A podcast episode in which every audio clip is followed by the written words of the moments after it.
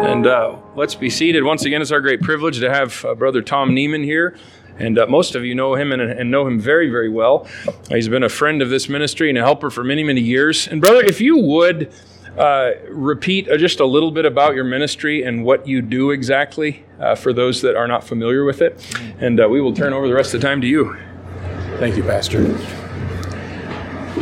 Well, before I do that, my wife is going to be very, very disappointed if I don't take a couple of pictures. So here's what I'm going to do.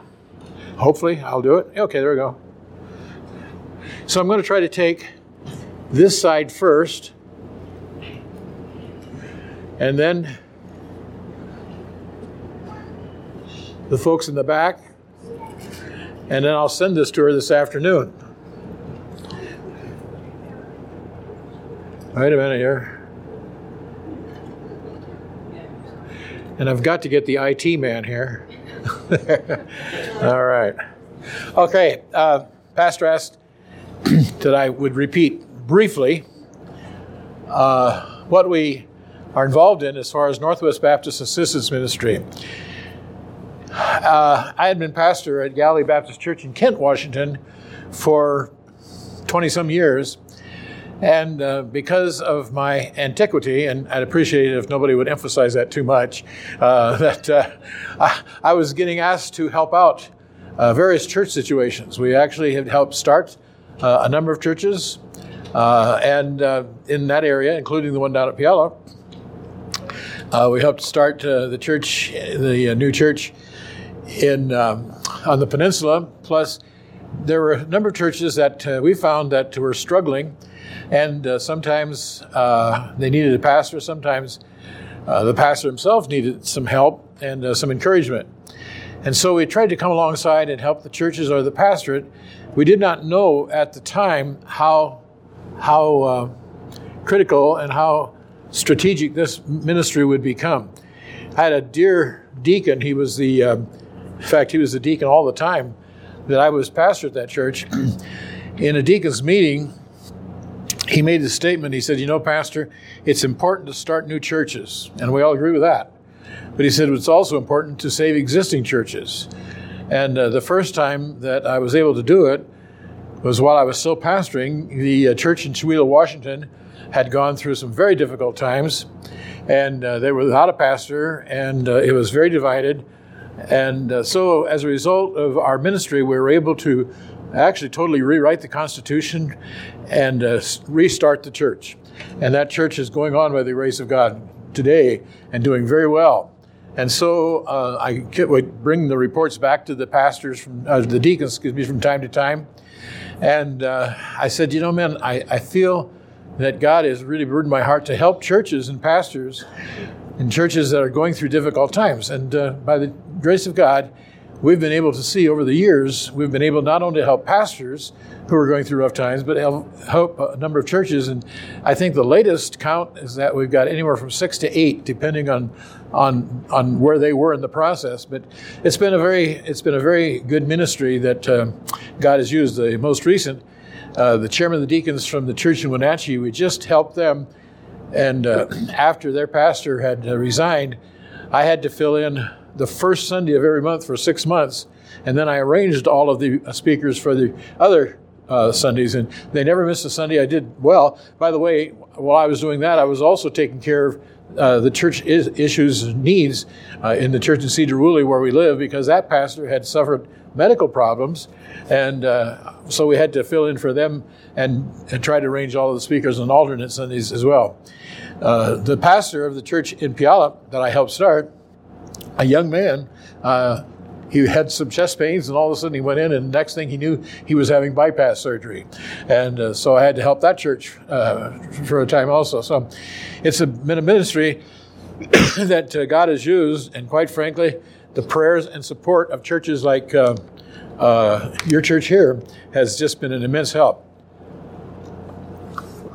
By the grace of God, we have not had to um, rely on the uh, ministries for support for ourselves, uh, we have been able to, because just because of how God worked things out, uh, we've been able to live without it. They do pay, the ministry does pay for our insurance and it does pay for expenses that we have, but uh, nonetheless, uh, we've been able to do quite well. And uh, so I felt an obligation to uh, come to uh, this church because you are. You, you've been such a blessing to us, and I'm trying to cover a bunch of bases because of things that I may have coming up in my life in the future. So you're the first one. Uh, I will be at another church that supports us next Sunday, and then I'll be some other churches trying to get as many in as I can before. Uh, I may have some medical procedures coming up in the future, and we'll see how that all works out. So, anyway, thank you so much for your friendship and support. We treasure it. Uh, Rachel sends us these Christmas cards every year, and they're on our refrigerator. I see you every day. All right, so uh, you just know.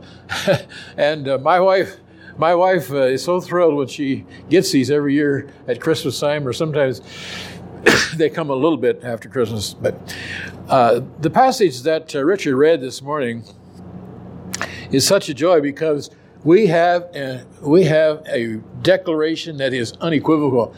Jesus Christ is God. We do not apologize for that.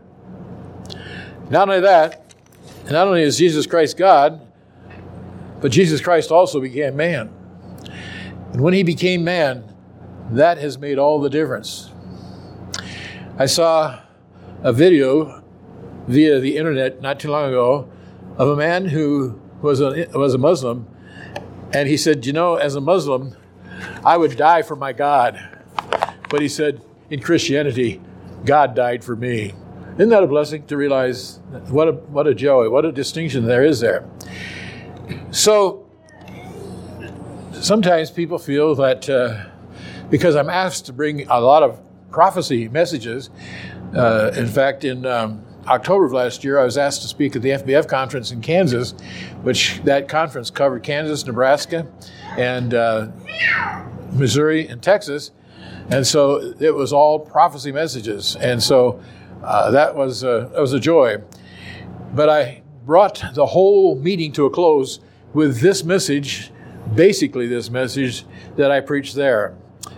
The question is actually, who is Jesus Christ? Not only that, he's not just a figure who walked across the stage of history. I want you to understand something very precious. Who is Jesus Christ to you? Well, I'm going to use a lot of scripture, and forgive me if I don't ask you to turn to all of them because there is so much that uh, we could do. But uh, I would like to just give you several main points. The first point that I want to emphasize that even today there is great tension concerning the person of Jesus Christ. Great tension concerning the person of Jesus Christ. Now, if you live in Christian America, that's one thing, but I've had the privilege of ministering. I've taught in uh, college for a month in uh, India. I've also taught in uh, Ghana and uh, Peru, uh, in the Philippines. And in those countries, you have Hindus, you have Muslims, you have Buddhists, you have all of those other nations. I want to tell you, Jesus Christ is very, very special, and He's very special to us. And there is a tension concerning Jesus Christ. It's amazing how that uh, the, the Hindus and the Muslims don't get along too well in India, I'll tell you that. But uh, they all are agreed that they don't like Jesus Christ. There is tension concerning the person of Jesus Christ. Aren't you glad that we live in a country where we can freely worship Jesus Christ? You can gather together. I thank you for being here today because it's a testimony that you believe Jesus Christ came to earth, He died and was buried and rose again. The fact that you're here is a public testimony. People seeing you come in here, that's great. What a joy it is. We have that privilege. But there is tension as far as the person of Jesus Christ. Well, we have to understand that the reason this is so pivotal is because we're actually talking about a battle going on between God and Satan. And so in Matthew chapter 1 and verse 21, Joseph was told, And she shall bring forth a son, and thou shalt call his name Jesus that's the equivalent of the Old Testament Joshua, the deliverer. Thou shalt call his name Jesus. Why? What's so dis- what is so unique about this one? This child that was born. now, in the Sunday school hour, I referenced the Edomites. Many of you know that King Herod, who lived at that time, was actually an Idumean. He was actually from that area. He was terrified when he heard that question Where is he that is born the King of the Jews? Because when he heard who is born the King of the Jews, he realized that at any moment he could be displaced. He could not be needed. And he, ver- he zealously guarded his position. So there's tension. Do we understand that? That's very important that we understand the tension concerning the Lord Jesus Christ. So, and of course, uh, in Luke, he also was told, uh, that was also reported concerning him, that thou shalt call his name Jesus. And we already mentioned Herod. Uh, they were, he was very concerned about the one who would be called the King of the Jews. Now, we think about that. We think about that child in Bethlehem. We don't see too much about his growing up years, except when he was 12 years old. We do see that little little picture, but we do know this: that his uh, his brothers uh, were not that impressed with the Lord Jesus Christ. In fact, it was reported of them. It said, "Is not this the carpenter Jesus, uh, the son of Mary, the brother of James?" and Joseph and Judah and Simon are not his sisters here with us? And they were offended at him. His own family was offended at him. Now, I have an advantage. I have one sibling who never made any mistakes. I was the absolute opposite. I made all kinds of mistakes. In fact, I had five sisters. And there was no doubt that I was a sinner. They guaranteed that, as far as my parents were concerned, I was a sinner. I, they told everything that I did that they knew. I think they threw in a few things that I didn't do just so, so it was covered. So I knew I was a sinner, all right? Uh, so we got that all cleared away. But, but Jesus Christ never, ever sinned. His family, his family did not really accept him initially. Now, during the ministry, and maybe maybe it would be good for you to turn to John chapter 6. Beginning in John chapter 6, tremendous, tremendous section in here. In John chapter 6, beginning with uh, verse 58,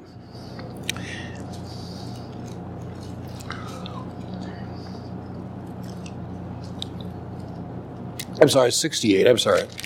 John chapter 6, verse 68 said, um, Then Simon Peter said unto him, Lord, to whom shall we go?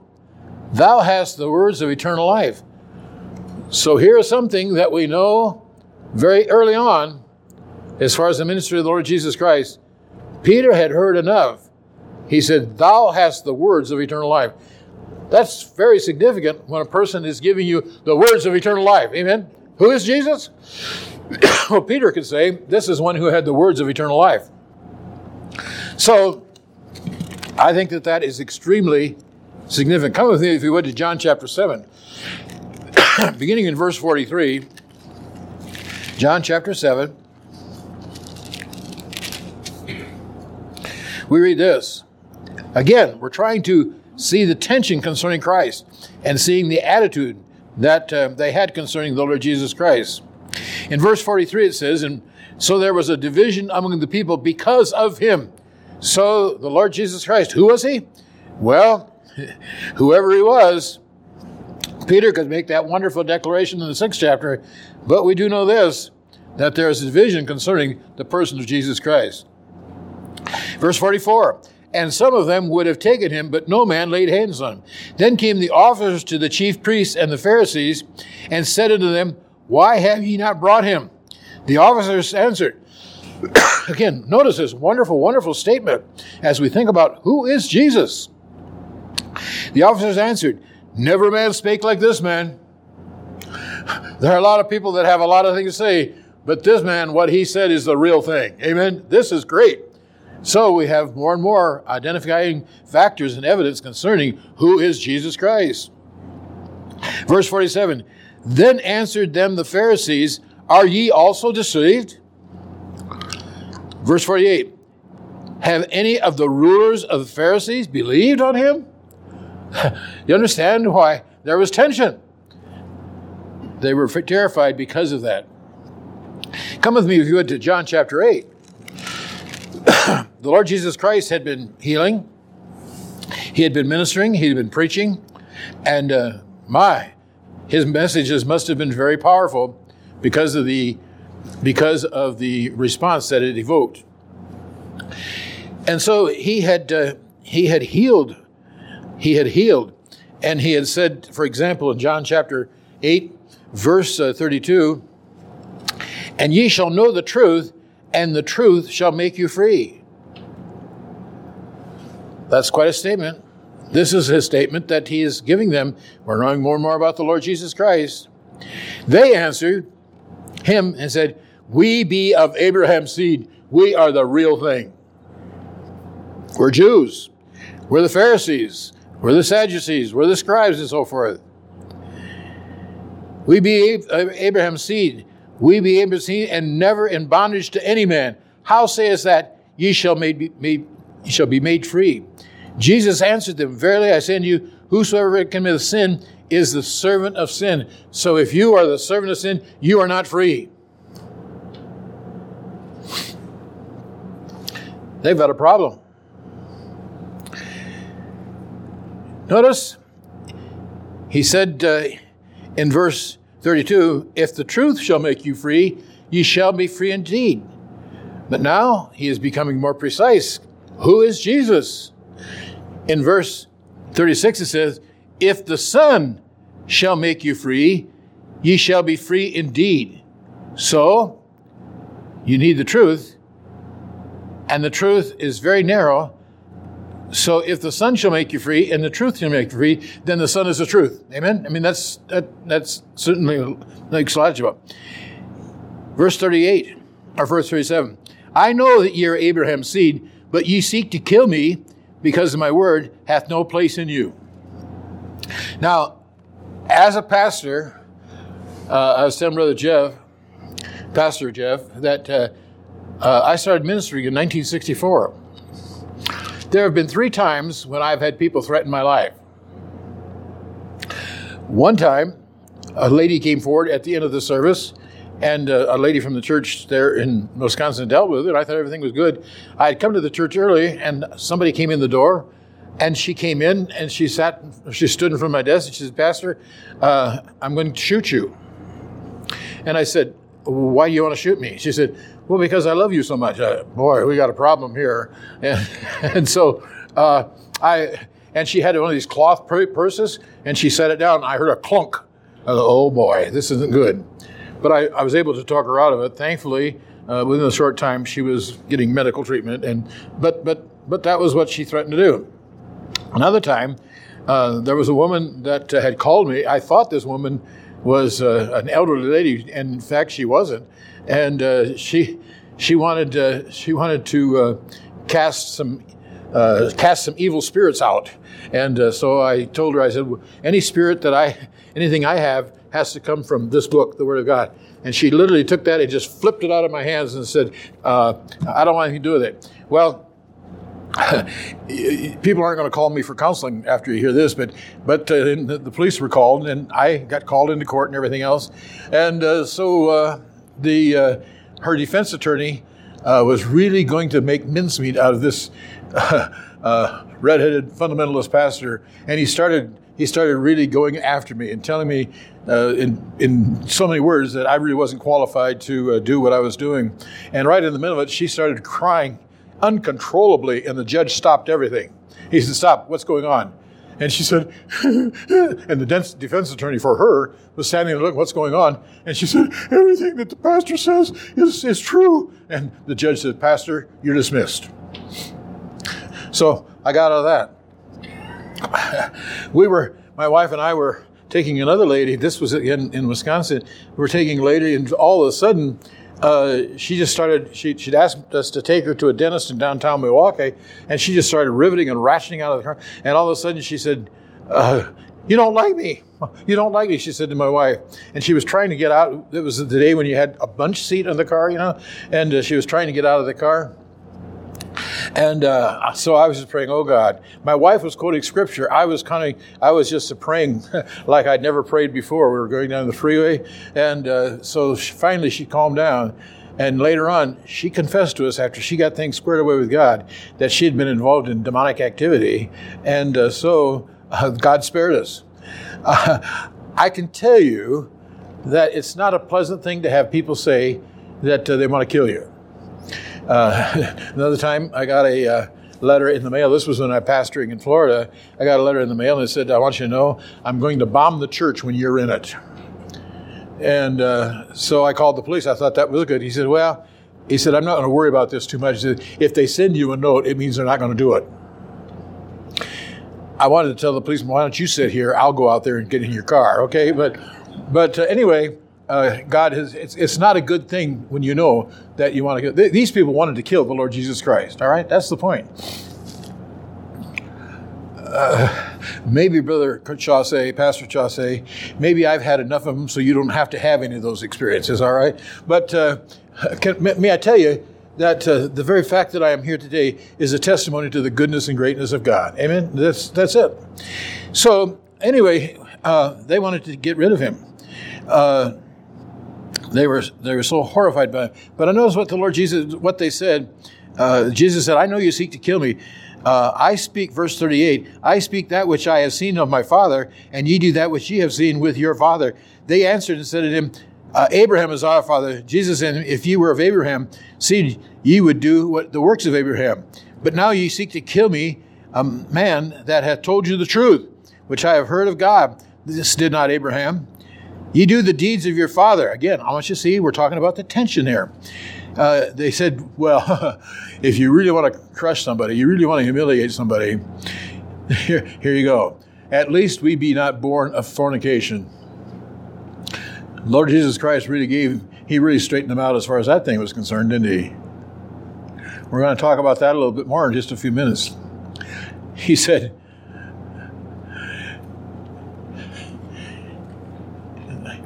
You have a bigger problem than you know.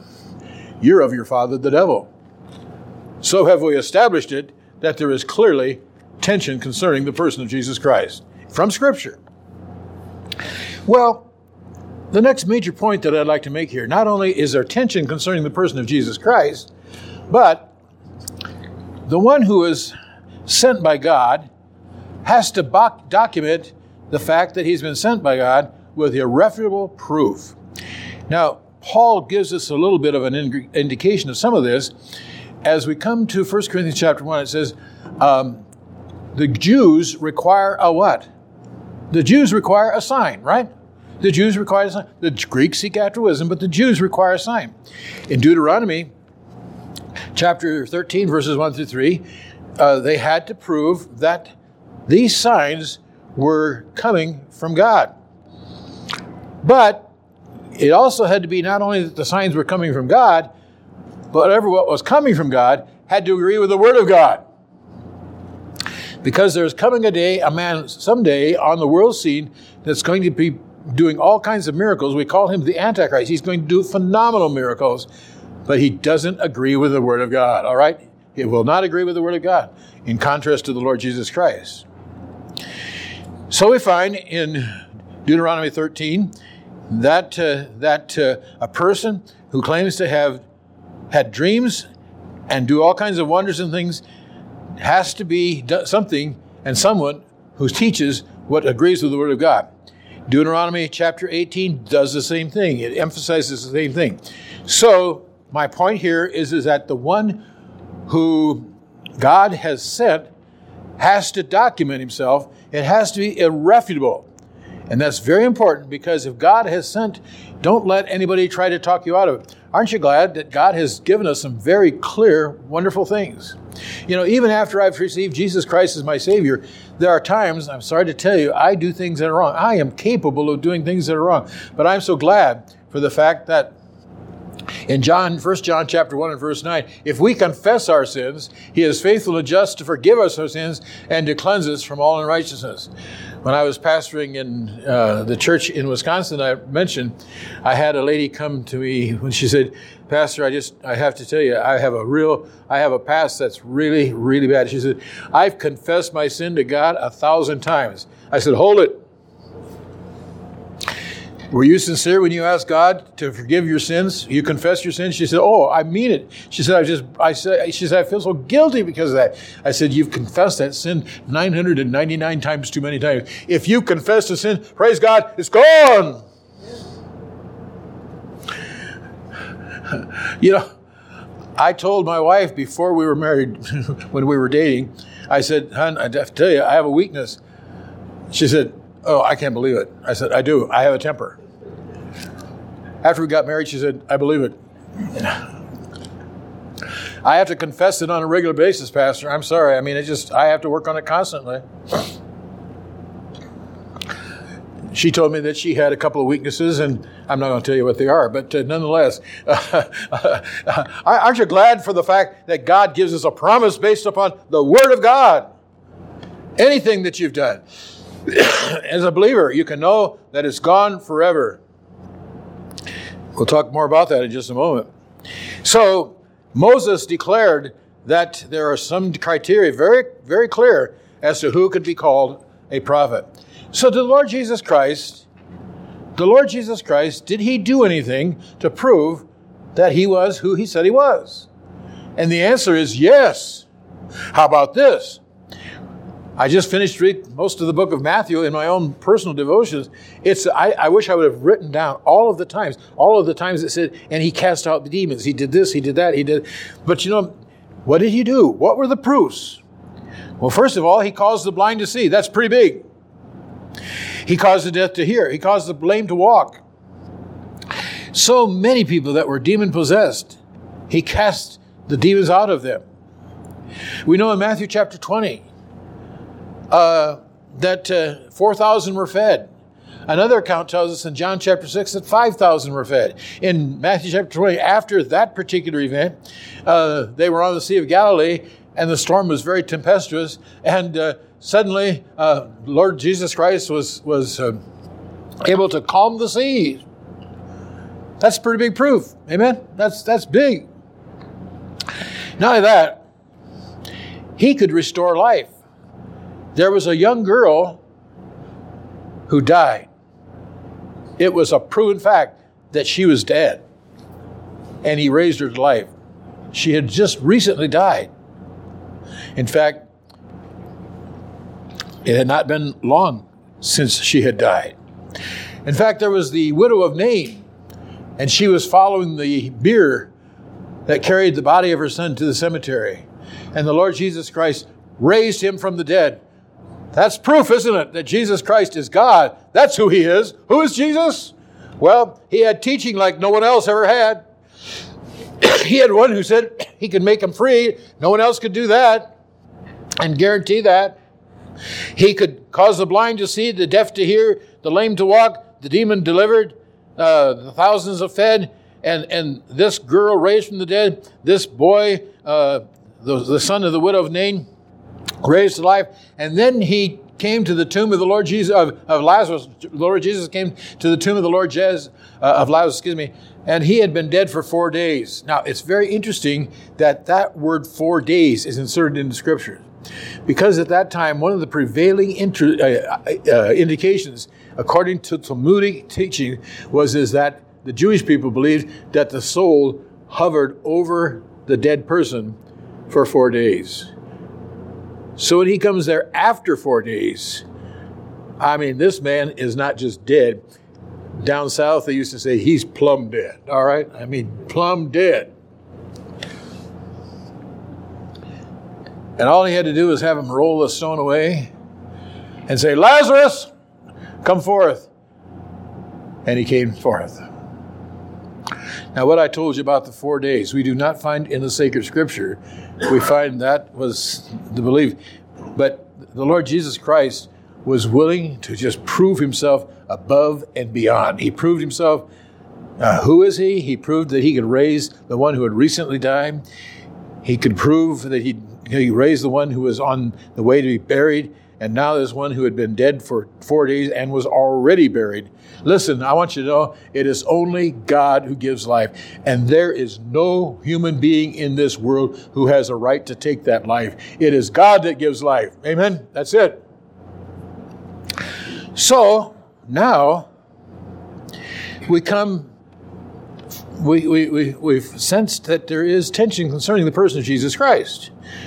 And we've had documentation from Scripture, which is good enough for me, that he has done those things that have to be done if you truly are a prophet of God, if you truly are the man that God said. In fact, Deuteronomy said that there would come one just like him.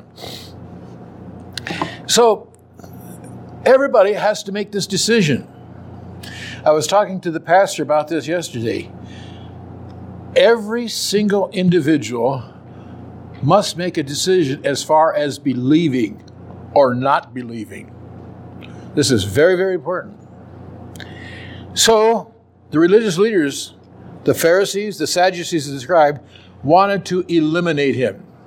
Just for my own edification, I read the account of the crucifixion in all four Gospels this morning, so it would be fresh to me as I shared it with you again this morning. They did not know what to do with this man. They felt like they had to eliminate Jesus. He lived his life being accused of being fornication. We mentioned that. He was ridiculed, he was mocked, he was scorned, he was done all these things. Finally, finally, after his ministry, as it's coming to a close, there are some things that start to happen that are very important to us. He was accused, even in John chapter 8, of doing what he did by the power of Satan. We know who is Jesus? He was one who was betrayed. We do know this that he was arrested. We also know that he was forsaken.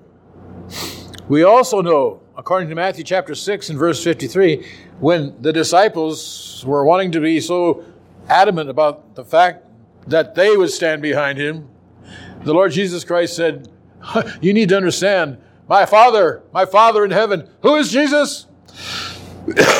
I am the one sent by my Father in heaven, and my Father could send could send uh, 12 legions of angels, 6,000 to a legion. He could have sent 72,000 angels right there and could have gotten rid of that whole bunch of the Pharisees, the scribes, and the Sadducees, all of that crowd who hated him so much, as I read of that account in all the four Gospels. He could have done that. Now keep in mind, he could have done that from a human perspective, but he could not have done it as far as God's eternal plan for you and for me is concerned. So let's look at this. I want you to come with me, if you would, to Romans chapter 3, because I want you to see it from the scripture itself. There is something so beautiful and so wonderful.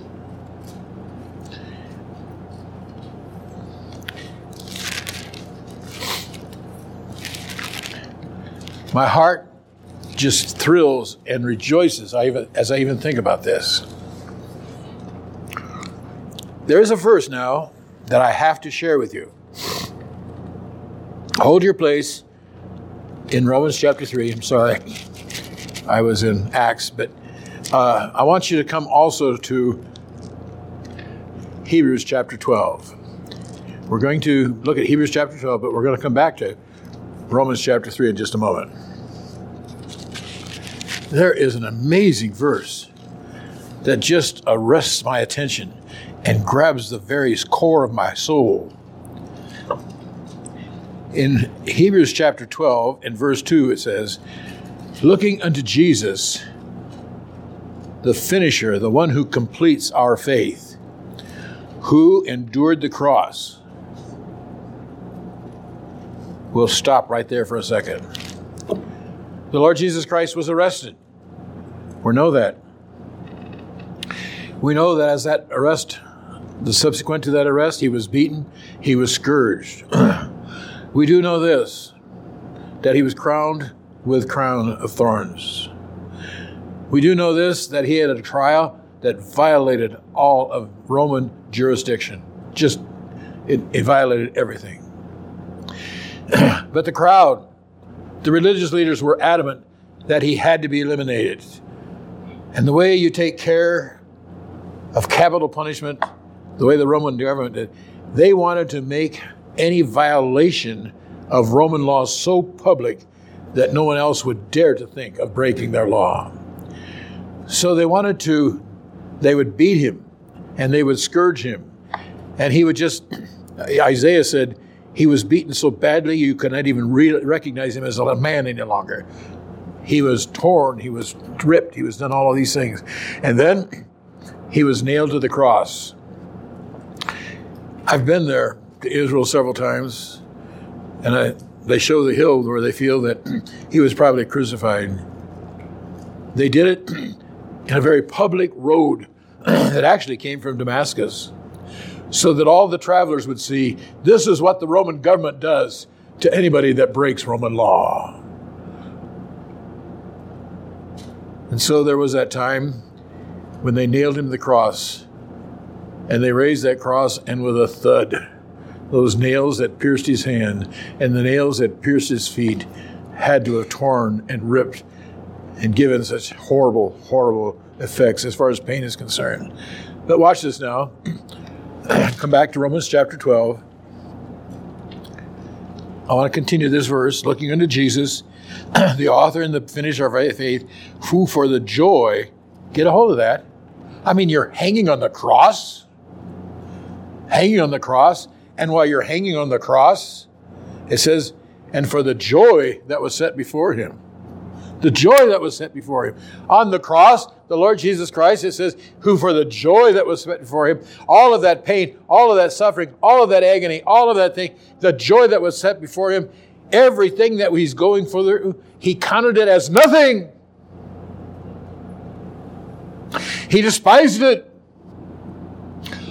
What was the joy? What was that all about?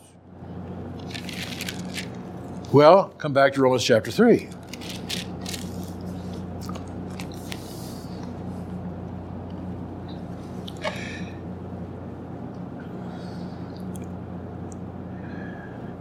In verse 21, we read, But now the righteousness of God without the law is manifest, being witnessed by the law of the prophets, even the righteousness of God, which is by faith of Jesus Christ, unto all and upon all that believe.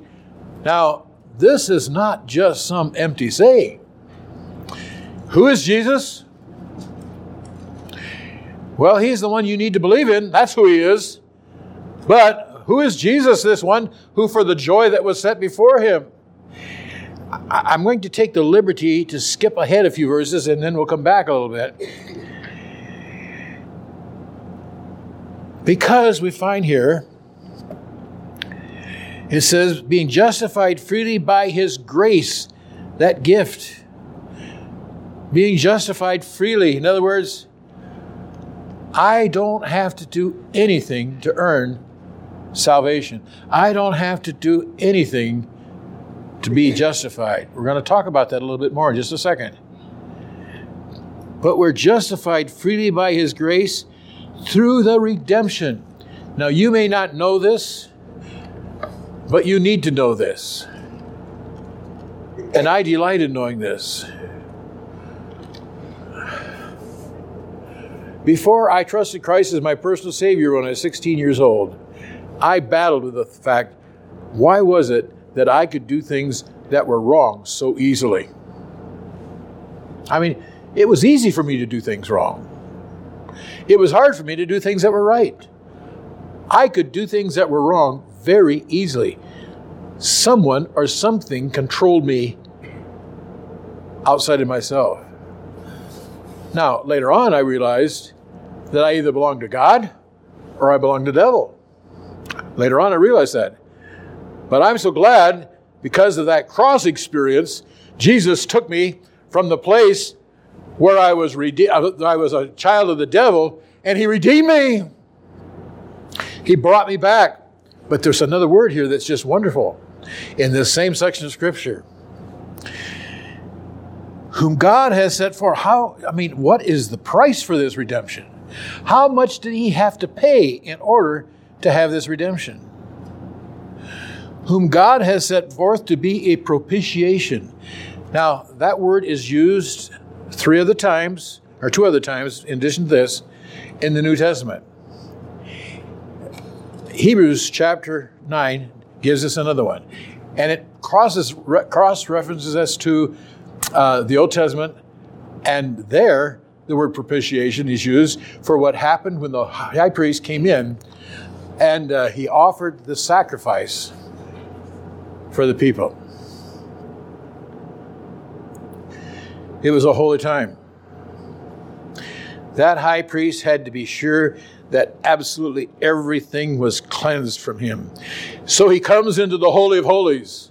And there is the Ark of the Covenant. I'm not going to talk about all the other things that were in the Ark of the Covenant, but one of the things that was in the Ark of the Covenant is the law and the Ten Commandments. And I'm thankful to tell you that I never, I never killed anyone.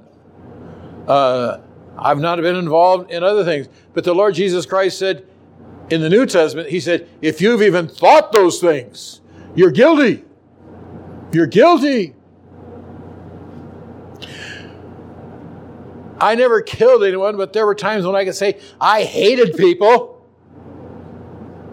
There were times when I could say, I was angry with people.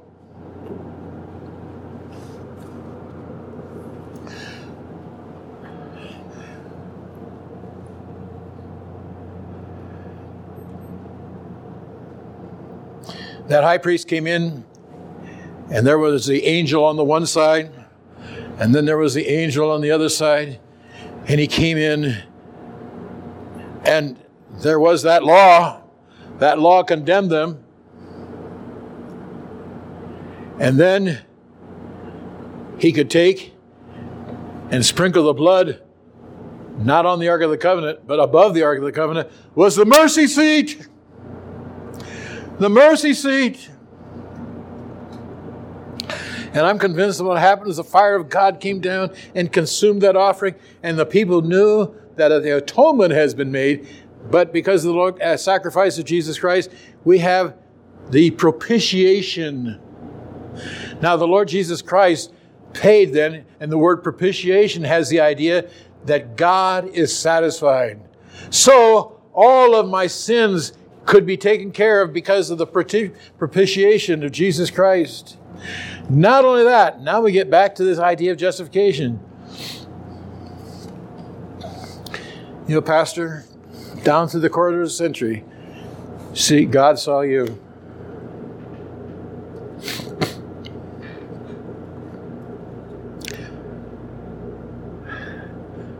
And it was a joy to Jesus Christ. God saw me. And if you receive Jesus Christ as your personal Savior, God saw you and you and you and you and you and you. And the Father in heaven said, It is finished.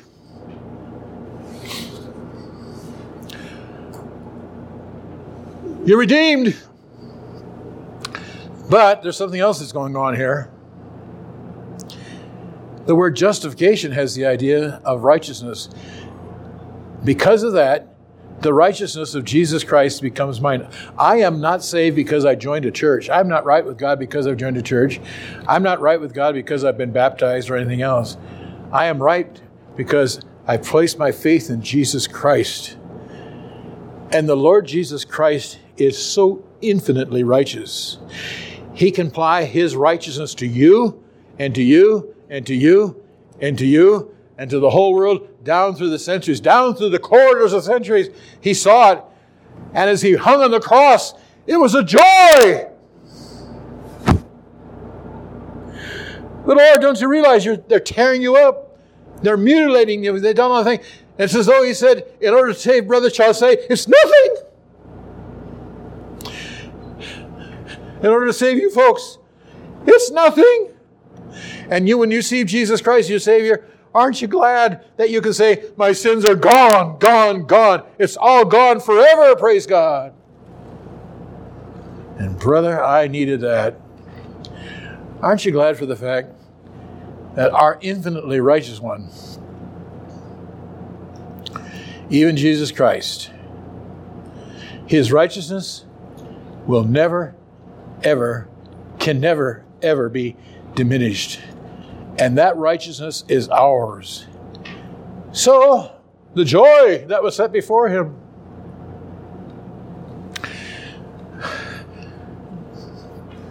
Brother Richard, I have to tell a little story. I've told this story all over the country. Now I tell you, okay? One time we were out the Emersons and you were there and your wife, and sorry, uh, Everett, but you were just a little baby, all right? And your daddy was holding you, he was holding you, and Danny and I were talking, and your dad didn't pay any attention to what all the important things that Danny and I were talking about. He didn't pay any attention to what we he was just delighting in his son. He adored his son. And at that moment, I thought, I have a Heavenly Father who adores me. I mean, who's Jesus? He made it all possible. Come with me, if you would, to Jude. I think you can see you can start to get into some pretty deep water when you start seeing the wonder of our salvation and the joy that was set before him. But in Jude,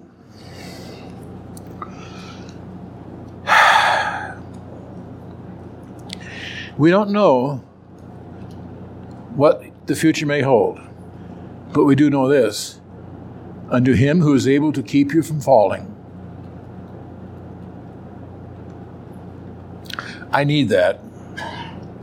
I can't do it on my own. What I can't do, God can do. Unto him who is able to keep you from falling. Get a hold of this. I can tell you, I'm sure there are things that somebody saw or can remember some things that Tom Neiman did even this last week. But when I am presented by the Lord Jesus Christ to the Father, the Father who loves me, this is my beloved Son. We trust Him as our Savior. We are in Christ. Amen. Now unto Him who is able to keep you from falling. That's what the Scripture says. And to present you, what's that next word? Faultless. I. I grew up, as I said, in a family with quite a few sisters. And they could tell you, even to this day, my faults. But because of what Jesus Christ has done, uh, by the way, it's getting much better as time goes on. But anyway, because of what Jesus Christ has done, He is going to present me to the Father. I, I early in my salvation, I thought, well, if I get to heaven, that's going to be good enough. But it's going to be better than that. Who, for the joy that was set before him, he's going to present you faultless. And it says, oh, when you leave this body, whether it's by rapture or by death, the Lord Jesus Christ is going to present you to the Father, and notice what it says here. He's going to present you faultless before the presence of His glory, going with the Father, and he's going to do it with what? Exceeding joy.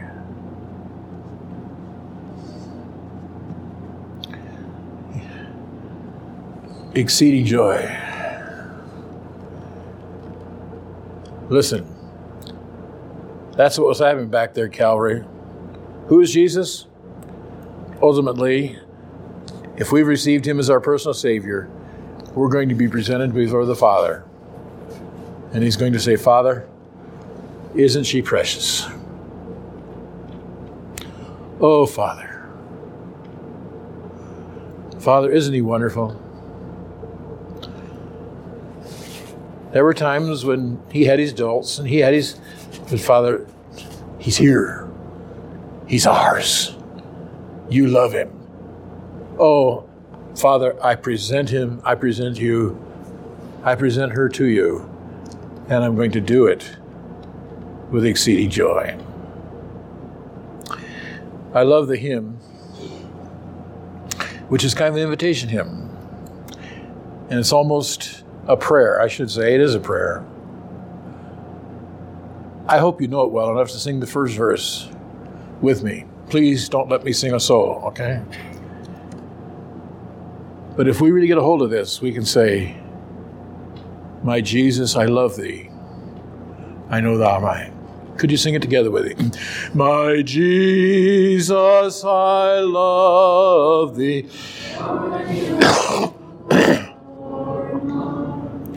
For thee all the follies of sin I resign.